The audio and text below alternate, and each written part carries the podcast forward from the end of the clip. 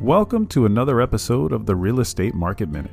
My mission is to help you better understand the latest trends in the U.S. real estate market and share with you my analysis and industry expertise.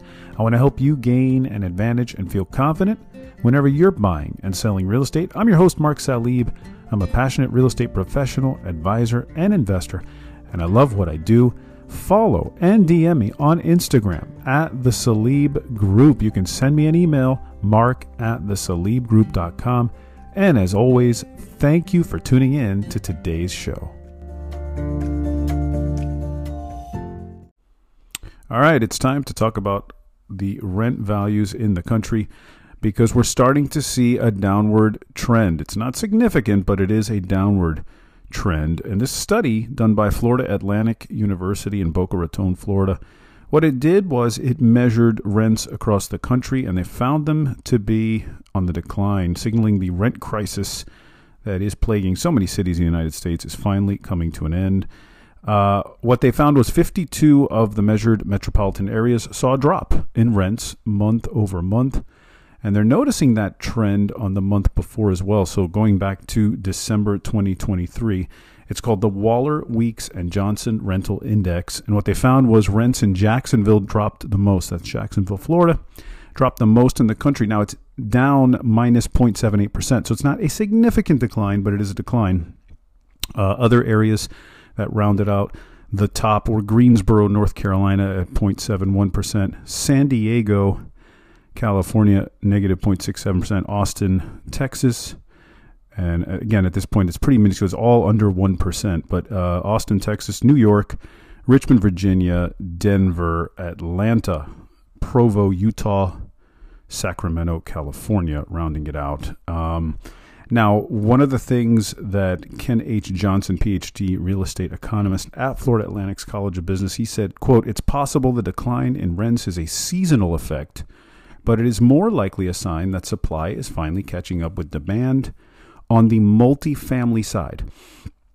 He says, quote, it is too early to tell, though it does look like this trend will continue and rents will continue to flatten. Notice he uses the word, uh, close quote, notice he uses the word flatten, okay, uh, not decline further, right? Um, this Waller Weeks and Johnson Rental Index, it's part of Florida Atlantic University's real estate initiative. What it does, it measures the average rent in the 100 most populated metropolitan areas in the United States and compares it to where rents should be based on a historical, statistically estimated rental pricing trend. Um, one other thing of note, uh, and this from from Weeks himself, quote: "Demand is still strong." And rents are still higher than their long term trends, though renters are finally able to catch a small break after years of astronomical rent hikes.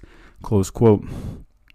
But they also suggest that renters are still paying a premium or more than what rent should be based on historical pricing. So rent is still very high considering what they are typically historically what they should be.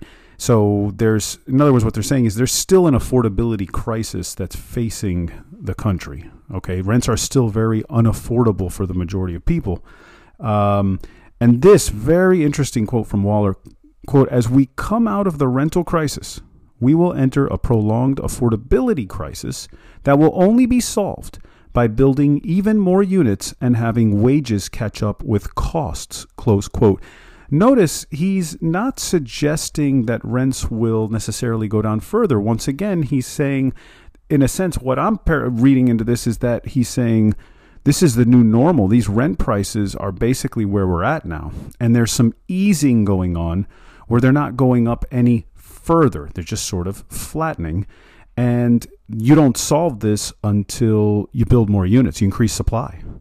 Or, and or you have wages, income you know, catch up with the costs. People start making more money.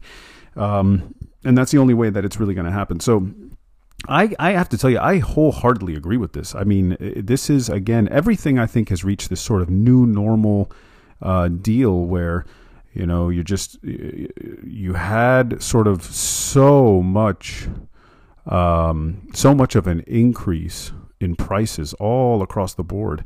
And I think rents were one of those that clearly went up 20, 30, 40% in some areas. And it's not like it's going to come crashing down. It's just here to stay at this level, but don't expect it to rise much from here and expect, expect slight declines in many metros. Um, but again, this is where it's going to stay. And until there's more units, which there will be, there are more units coming online and will be for the next several years. Uh, and wages usually typically go up annually. And then we will start to see um, what is what is no longer unaffordable for the typical renter.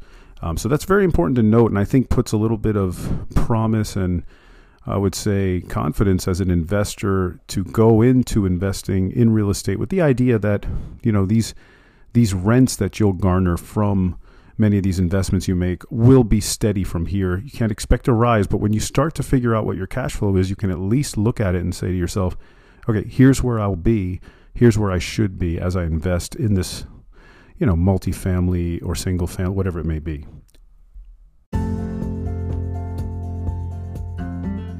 That is it for me today. Thank you so much for listening to today's show.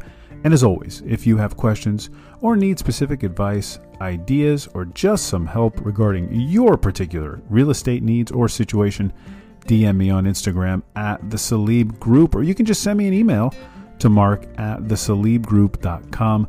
Don't forget to leave a rating for the show, follow or subscribe to help others find the show and be informed and educated about the real estate market just like you.